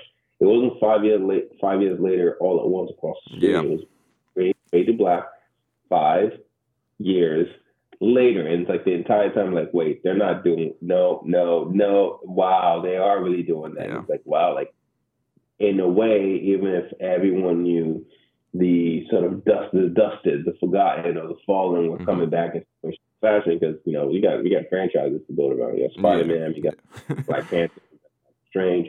Um, they were true to their word, where it's like, no, we're not undoing. You know, you know, we're not really doing that. Like that is going to stick. There is absolutely stakes and weight to what happened at, at the end of Infinity War, uh, and that was stunning. That was really, really stunning to see. Um, but yeah, I mean, there's so many highlights. Even early on in the movie, when Cap Marvel first showed up, and we we didn't get to chat about Captain Marvel. I thought Captain Marvel as a movie, a solo movie, was was probably vanilla. Personally, I thought it was Okay. you know back placeholder type, but I did like the idea of having her character interact with the rest of the crew. Similar to mm-hmm. Doctor Strange, where his movie had some wasn't like a crazy awesome experience, but we got to see him in Infinity War interact with the rest of the crew. That was a big hit. So I was kind of looking forward to Captain Marvel in that same lane, which I think paid off. Mhm. Um, we see her early. We see how just no nonsense she is, right? Just absolutely no nonsense and just straight serious. And, you know, that really pays off well. And they really show her off as a unit. Like, they get to Thanos' foreign planet and she goes off, goes off to do recon all by herself. Yeah. Attacks Thanos all by herself. And she's like, oh, she's a force to be reckoned with. Like, she's Yeah. not messing around. All right. Well, Captain Uh, Marvel is something I do want to talk about here. Okay, because uh, on the earlier portions of this podcast, uh, this was a major point of contention here. Uh, Yep. Because I understand. I I want to get your take on this. I understand from a writing perspective. They have every reason in the world not to write her into the main like mission that's going on, Yeah. right?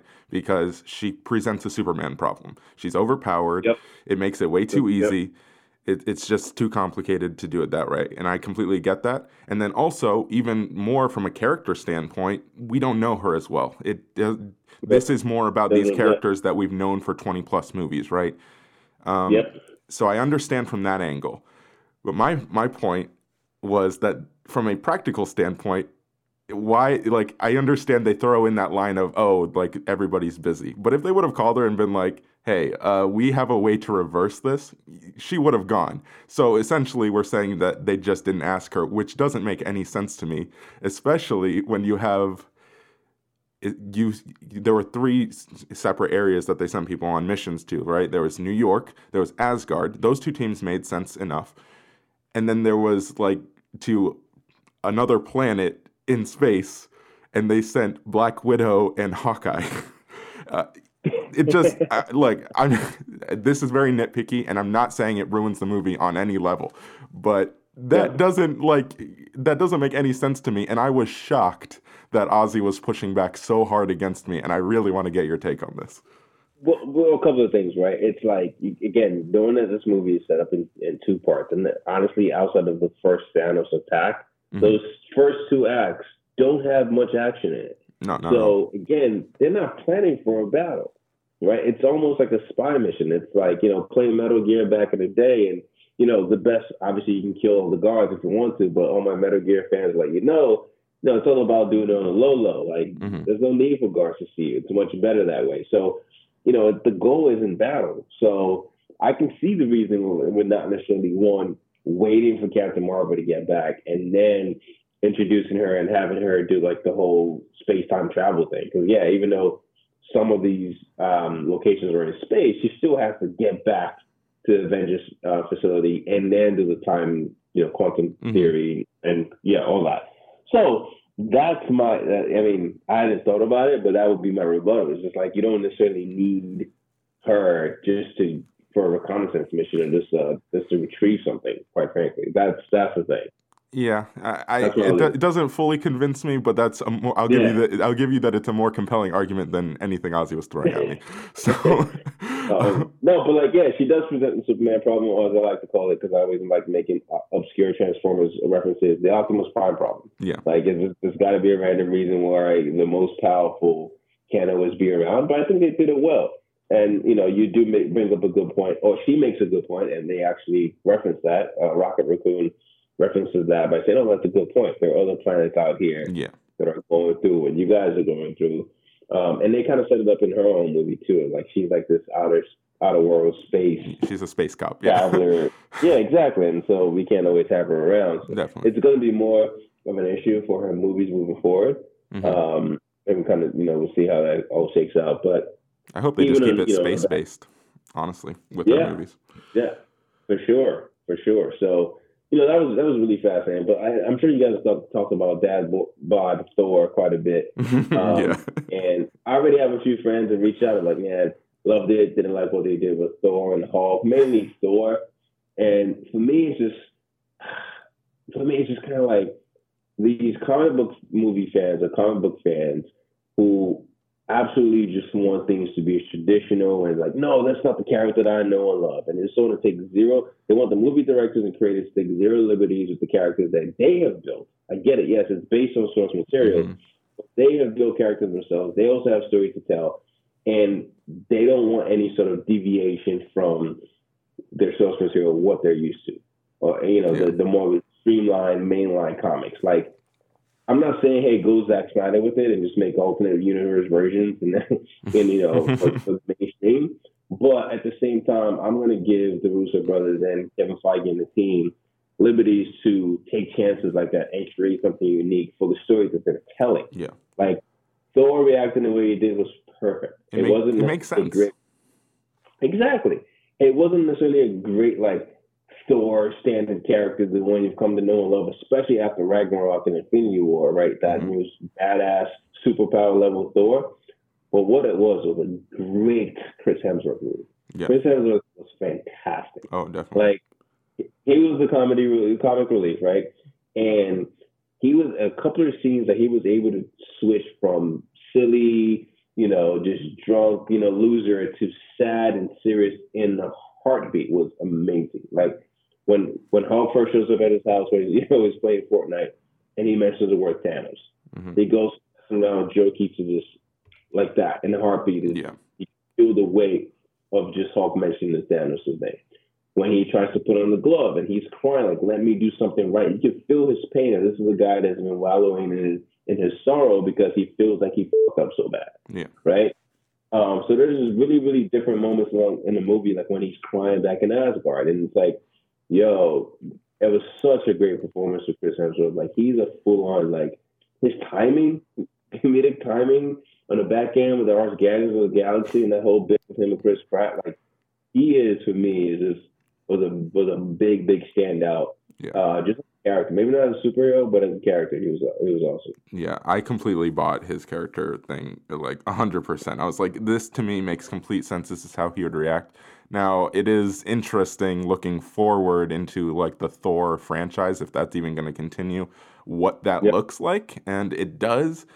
I can understand why some people would be frustrated because it does kind of like what what you know. I feel like every Thor movie, it's like about him becoming the king and like becoming the king he's supposed to be, oh, and it finally like he, this movie kind of betrays that and goes back on it. So I can understand Yeah. maybe there's some frustration on that level, but in terms of the character itself, like I I think it makes complete sense.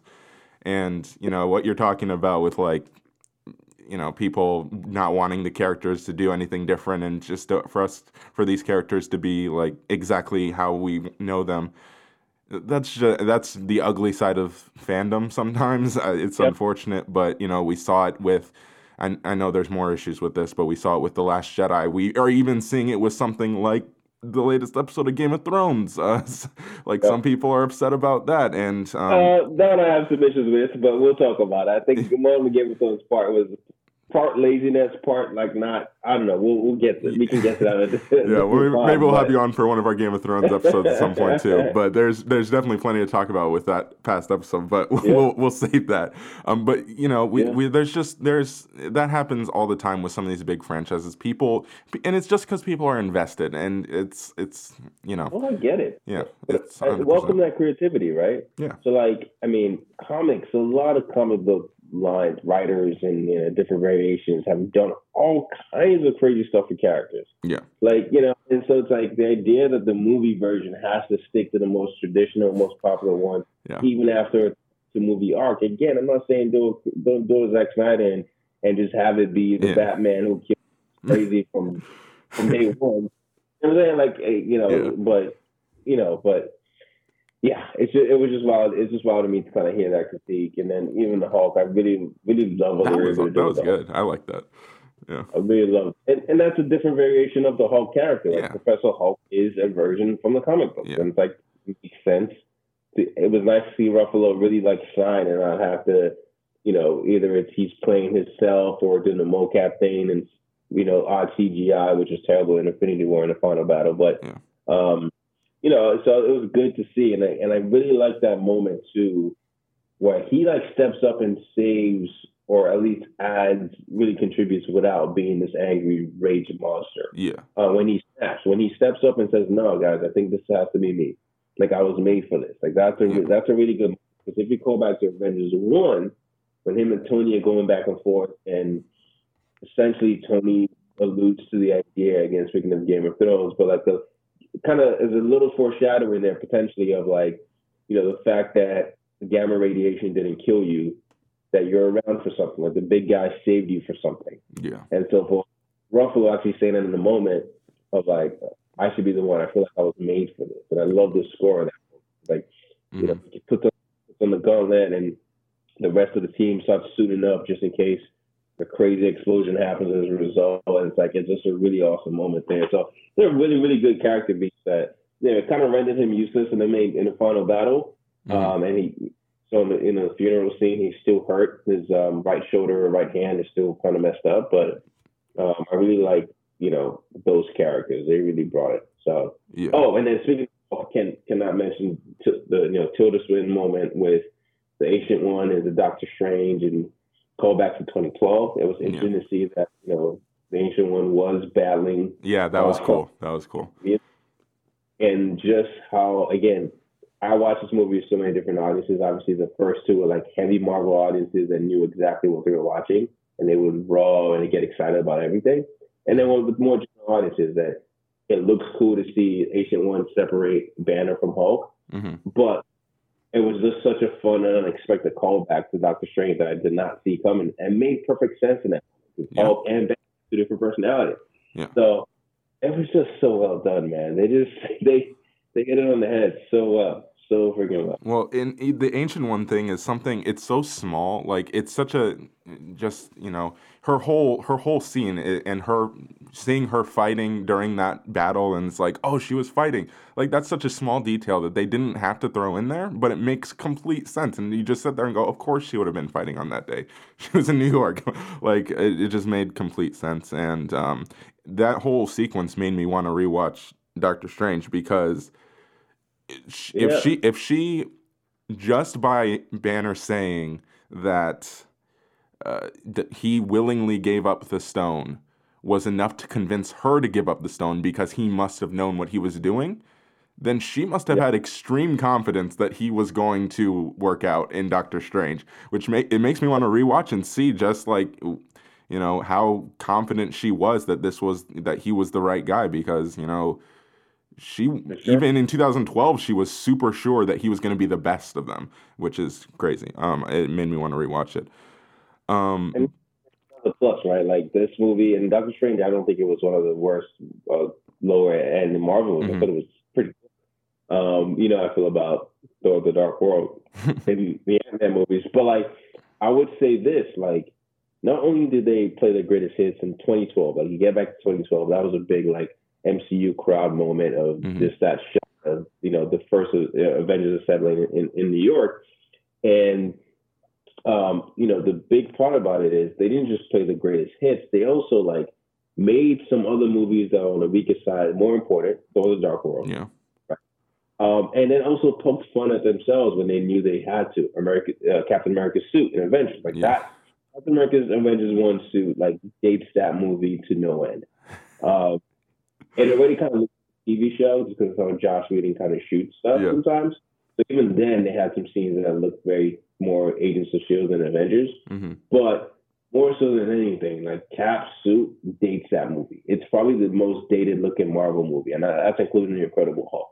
Like it just looks like, oh, that's that's not that, that doesn't work. that was only like seven years ago. That suit was so bad, but Yeah. they make fun of it, and they absolutely have fun with that as well. Yeah, definitely. So that's America's ass thing. Um, and so, and then that leads me to Paul Rudd's Ant Man, who was also like so great in this. Like, not just His important, performance. you know, Was he, exactly. Yeah. Oh man, it was so good. Like his first scene back at the compound, and and he's just rattling off his mind, trying to you know introduce the idea of this quantum physics. hmm Hey, going back and forth, like it's like, yo, look at this guy, Paul Rudd, in, in an Avengers movie, having legitimate like a legitimate role. It was exciting to see, and he absolutely paid it off. Well, Um, and, and it's not only that, like the desperation in his eyes when he is looking Yeah. for his daughter's name is oh man, oh my gosh. so you feel it. yeah. you feel it in the run home. And I Yeah. did have an issue with how Cassie, how she aged like 10 years. like, Yeah. a five year span. She went from like age at at best, right? She went from age eight to age 13. yeah. That, yeah, I don't know. yeah. So that doesn't work. But we'll, we'll let it slide. Yeah, exactly. It's a little strange, but it's fine. Um, yeah, so that was another performance that I really loved, and then uh, another one, um, uh, Scarlett Johansson. Sh- that- Yep. I think she was great in this movie. Honestly, like I, she was a standout performance for me, and it made me number one really excited for her standalone movie. Um, Yep. which will most likely be set in the past, some sort of origin type story. Yep, which I, definitely. I Yep. think I'm really excited for that. Um, Yep. and then number two, kind of made me feel like maybe we just underappreciated her this entire time as an actress in this franchise, and she was underutilized, to be honest. You know, she was was, yeah, she she's But- she's like a, a an actress of like real real talent and real caliber, and we just kind of wasted her away like for most of these movies, and that's kind of unfortunate. Um, and I was glad that she was able to show off what she can do in this movie, um, all the way up until the bitter end. Yeah, and the, the thing for her is like she essentially outside outside of an introduction to Iron Man two, where where you don't Mhm. Tony doesn't know who she is until the very end. Um, and then Winter Soldier was probably the other movie where she had the she was like you know co you know co star Yeah. co lead with with Chris. She's always been in Avengers movies where it's one, it's a ton of action, right? And Mhm. it's like she's obviously not the she's a spy. you know, Yeah. there's only so much you can do outside of hand to hand combat here and there. Uh, so yeah, she wasn't necessarily put in the best best of movies, and I do think the timing of her solo movie is pretty odd, honestly. Yeah, definitely. Um, and it's like, oh, man, I wonder if that's one. I started thinking, is it a smokescreen? Is it you know working title for something else, or is it Disney Plus? I don't know. I think it's legitimately a movie, and again, I still kind of think it's odd. Just how do you wrap this phase, right? Mhm. And if you think Far From Home, Spider-Man Far From Home is the end of Phase Three, it's going to be odd to begin Phase Four with the origin story of a dead character. yeah. Like I just, that's an odd move to me. But Marvel has two movies coming out next year, and we ha- we haven't had them confirmed exactly what that is. Which is a thought- good thing, by the way. I yeah, it's a good thing, but like it's surprising. Yeah. Like there's a movie coming out next May, and we don't know what it is Yeah. confirmed. Like that. Unless you're, you know, I don't know what your post production timeline is going to be. That's that's not usual yeah, definitely. right? But, um, so yeah, you know, the, you know, it has to be a movie that's not CGI heavy, which would make sense for Black Widow prequel. hmm Um, I just feel like it's an odd choice. Definitely, that's fair. odd choice. Just the, you know, so. But yeah, it, you know, shout out to her. I, I did. That was one of my little gripes about this movie was the lack of. I know she gets that scene after directly after her death, um, but just even on the back end of the movie, doing Tony's funeral, and I understand that was all Tony, but like I just didn't feel like her the loss of Scarlett was properly um was probably, you know, just it wasn't given that respect almost. So even Yeah. the That's true. so, So yeah, it was, even at the end, she's not getting the respect she deserves. um, but you know, it's, it's ScarJo, yeah, Yeah. amazing. you know, shout out to her. And I mean, just so much, man. I, There's a lot to talk about. Yeah. That's about the final battle and just the the amount of awesomeness that was in that. All right, you've seen the movie four times. Is the biggest is the biggest reaction every time the Captain America picking up the hammer thing? Um, there are three massive um, sort of reactions that I recall every time, right? So this is just based on the crowd. There was Cap picking up the hammer. There's, uh, I'm just going to do it in chronological order. Cap picking up the hammer. Spider Man coming through the portal was Mhm. big. Yeah. And Cap saying Avengers Assemble was big. hmm and and and there are so many more. Like there's a Thor, you know, you know, double fisting his two weapons to get get the party started. I Mhm. mean, there is um, Falcon on your left, which is a great callback to Winter Soldier. Very start of Winter Soldier, which is again, I still contend a, a Marvel all time great movie. I know you have you you're not of that, but Yeah. um, you know, Falcon saying on your left was fantastic. Again, Cap Avengers Assemble was great. You know, um, I I am Iron Man was great. Mhm. Cap, you know, Captain Marvel, you know, coming through the you know coming through the atmosphere was pretty cool. Again, we don't know her as well. I don't think the score at that moment did her any favors, but it was a cool moment to see her again crash the party and just you know destroy all the ships like she did in her own movie Yeah. excuse me. So yeah, there were just so many like cool, awesome. I mean, even little moments like this was not applause things, but only things maybe you know you and I and a few Marvel fans would get. But like, just Hope Van Dyne saying, "All right, we got a cap," and smiling at Ant Man was fantastic mm-hmm. because call back to their movie and her being mad at Scott and for one not calling her when you know time for the, the war battle, but then also acting like why is why is Scott feeling all familiar with Cap, calling him Cap, and she she gets to call him Cap, and so she smiles at Scott like that. Those are little things there, um, which is really really nice to see. And I don't know if you noticed, but like the gauntlet race, which is like the gauntlet touchdown race that Mhm. Black Panther, it goes from Black Panther to Spider Man, Captain Marvel, which in all likelihood is that we know those three are probably like the next team of the Avengers, right? Those Yeah. the three official members.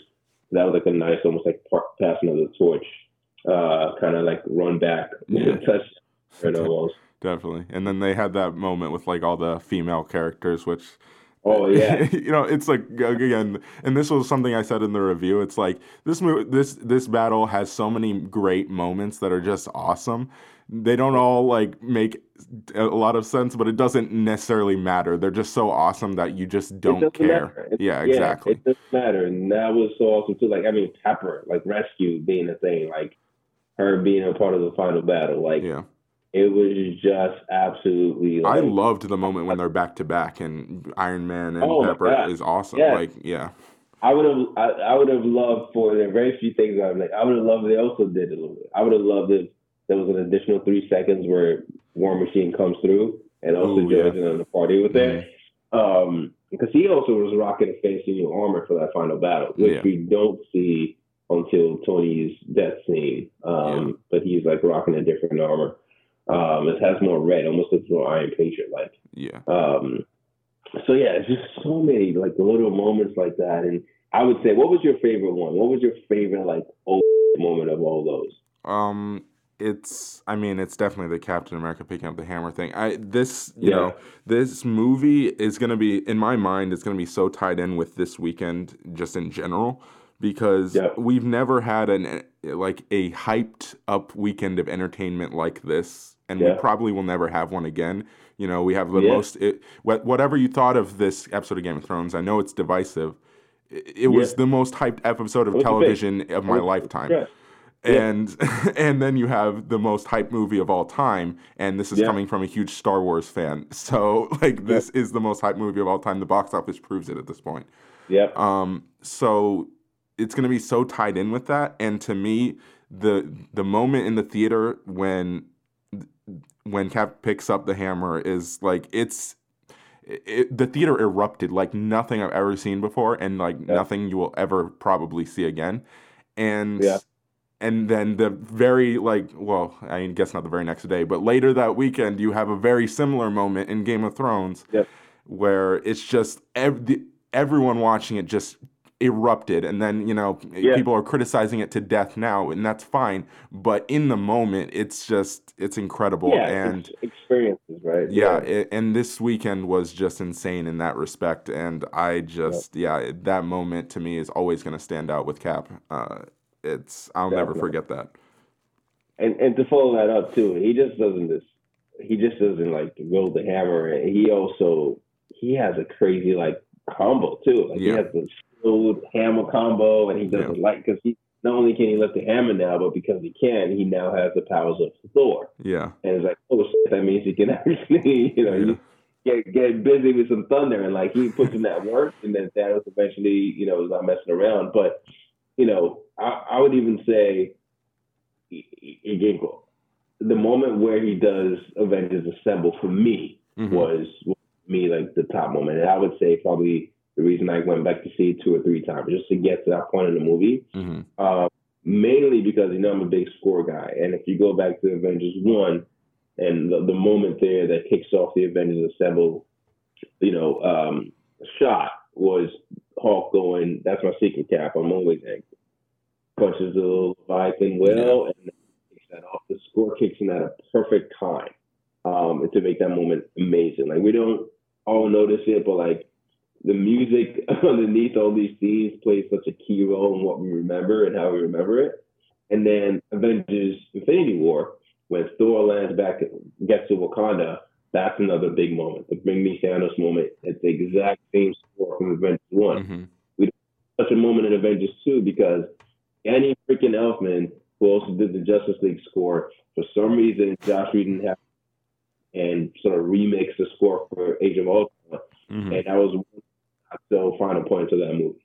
yeah Um, so, you know, has some different tones and notes, but Alan Silvestri came back for Infinity War and he also did Endgame. And so, again, when Cap does Avengers Assemble, it's after everyone's returned through the portals, hmm the music kicks in, and then Cap does Avengers. And it was just, this was me in the theater. He says Avengers, and I'm just like, oh man, they're going to say it. They're actually going say this time. Because we got teased at the end of Age of Ultron. I Yeah. love that it got teased and never got said. Joss Whedon did say he never actually has a take with Chris Evans saying assemble because he was scared the studio was going to, you know, want to actually use it. So Yeah. it's never takes to say assemble. He just takes a breath to say it, and then the movie fades to black. Um, but here, it was set up perfectly. They had the entire squad, including Howard the fucking Duck there, and he goes Avengers Assemble. So like for me, that was like it's like everything we've been waiting on for these 22 movies, and it was time to fight. It was time to go get real. yeah Um, and so they keep up in the end. We had Civil War, the Battle of the Airport. You know, when Infinity War came out, I said, you know, Civil War's battle felt like a play, like a practice, where Infinity War felt like a Game Seven. yeah Um, and this feels like the World Cup final. Like it's, it's like the it up, and it's like this real for real. And that leads me to Thanos. Like Thanos was a force to be reckoned with, and, Mhm. and when he gets dusted away, hmm that was another moment. Legitimately applause because I've, I don't think I've ever felt in a superhero movie, a comic book movie, the joy or the relief, and it's like the accomplishment that when Thanos was defeated, like the crowd felt that way too. And Thanos was actually a legitimate villain. It's not like someone you hate. It's not like someone you love to hate. It's just sick. It's just evil. It's not a Ramsay Bolton or King Joffrey or anything of that. Mhm. There's a two mixing here, but Thanos is a legitimate villain that you know he has his own subreddit. People, you know, on villain. Josh Brolin does a great role, does a Definitely. great job. But when he gets dusted away, it just feels like such a big accomplishment because of Yeah. how freaking. yeah And I would even say he was probably more ruthless this movie than he was in Infinity War because the line he sort of gives to Cap of, "Yeah, I don't usually enjoy this. This is more of a duty thing for me, but I'm going to have fun." You know, just absolutely wrecking this planet of yours. Like, and you could tell there was there were stakes for him. He was mad. He was pissed, and with that came the battle skills, and people got mad. It's like, whoa, he can do all this without the stones. It's like, yeah, like the reason he could do the stones because of how powerful he is in the first place. yeah you know, so it was cool to kind of see that character kind of have another edge to it. That was my concern. I honestly thought going to the Avengers uh, Endgame that Thanos wouldn't be a big part of it. Because I was like, how are they going to have the same, you know, a movie with the same villain and to get boring? And then they kill him off at the beginning. So they kill him off, and then they bring in essentially a younger version of him.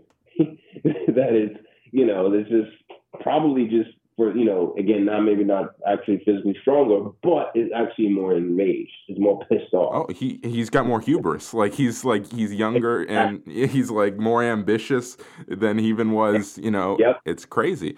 And then it's not only not only that, but you're right. I mean, he is technically younger. He might be even a little stronger, right? It's just yeah, and and he know he has the knowledge that he does succeed, and now people are trying to undo what he did. Like that's He gotta did. piss him off.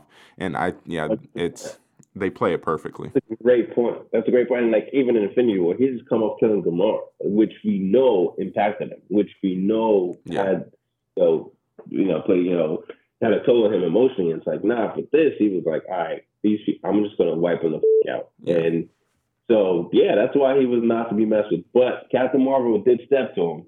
And similar to Captain America being able to hold up his hand in the Infinity War, but Cap was struggling doing that. Yeah.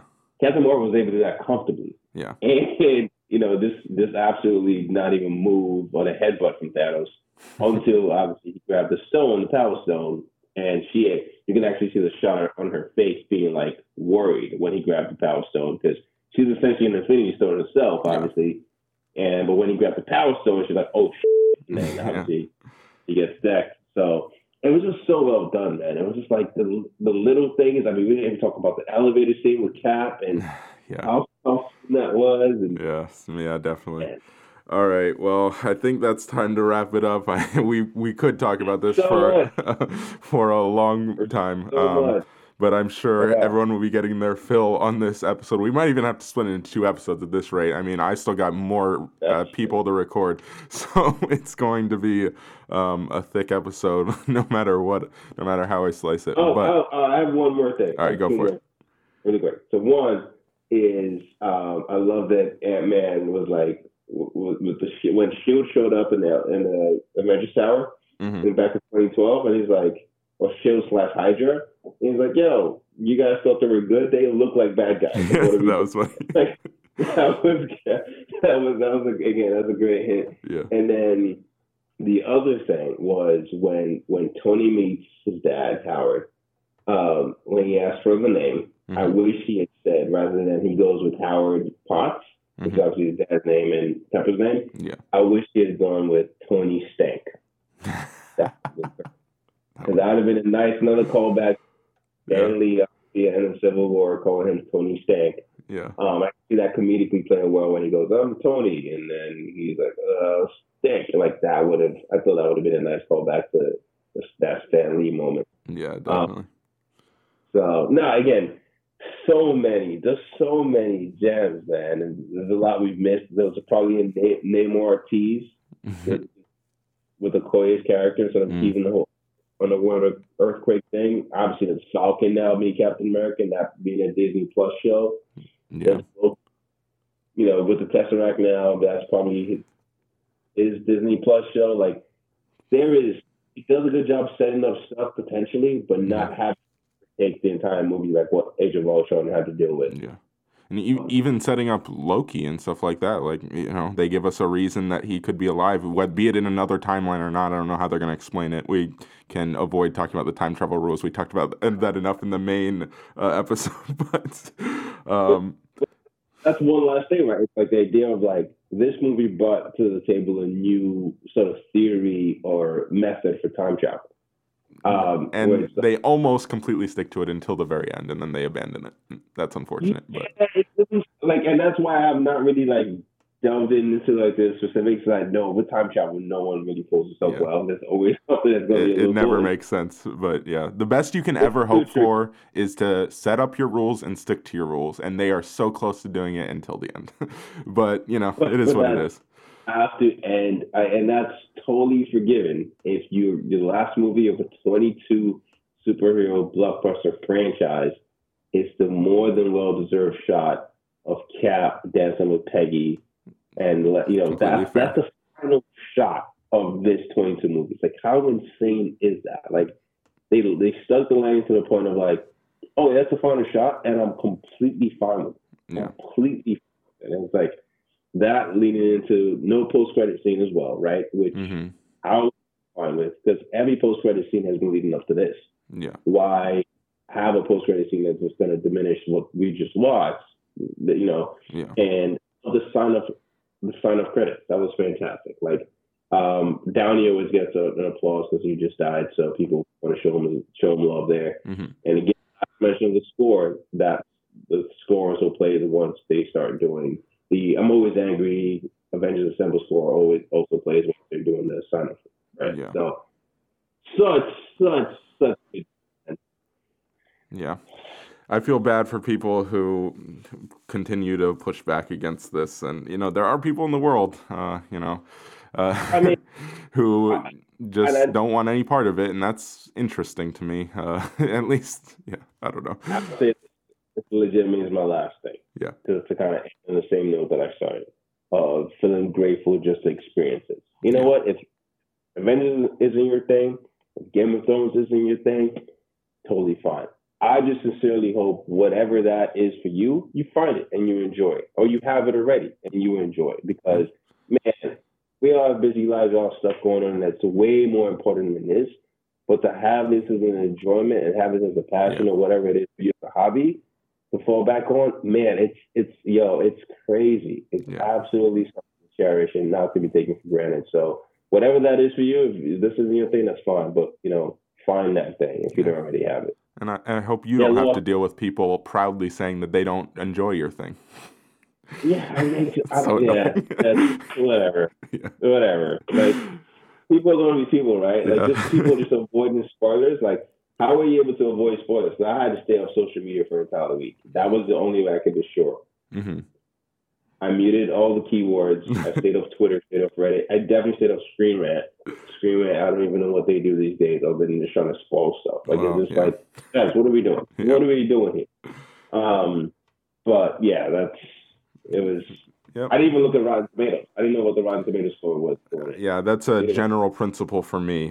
Um, but yeah, Yeah. uh, yeah, th- I think it's generally a good idea. But all right, man. Yeah. Thank you for joining us and for Yeah. coming on and being a part of our own little Avengers uh, team reviewing this movie. You know, th- Oh, like I said, this is going to be a, a lot of people um, that will be compiling their thoughts and stuff like that. So yeah. Yeah. Uh, thank you for Yeah. joining us, and uh, we'll definitely try to get you. Maybe we will get you on for a Game of Thrones episode. I, I don't Oh know. man, please! I am I am ready for Game of Thrones stuff. Like Yeah. this is I am rewatching every season in between the final episodes. Ooh, so I'm nice, currently I just wrapped up season two. We're going to pick up on season three. I've seen the first four seasons I think three times, but that was Yeah. like four years ago. Yeah. So it was refreshing and kind of like interesting to see all these you know setups that are paying off. Um, one quick plug, uh, at Producer City is my social handle, but at Uninterrupted, we recently started a TV and movie review conversation podcast with a sport through a sports lens or with a football spin, whatever, whichever way you want to call. It. It's actually hosted by Spencer Paysinger, who exec produces the show All American the CW now on Netflix. Mhm. Every new number two. It's a show based on his life. Um, starring Taye Diggs and you know some other actors. He's a football former Super Bowl champ, now turned Hollywood exec. Big Marvel fan, big in the you know TV and movie space. It's a good talker. So we do a, sh- a podcast with him at Uninterrupted. Check it out on we we run the station is what you need to search in Apple Podcasts, and the show title is uh, Film Study. So check out any episodes of Film Study on we That's a great name. I like that. Excited. We're definitely going to be talking about Avengers later on this week, probably Friday for release. Um, and so yeah, check it out. Uh, shout out Spencer Paysinger, um, former Miami Dolphin. There we go. All right. Yeah. Yeah. All right. Right. Um, well, well, we'll de- like I said, we're definitely going to try to get you on for a Game of Thrones episode, and um, yeah, we'll definitely have you back. So we will see everybody on the next part.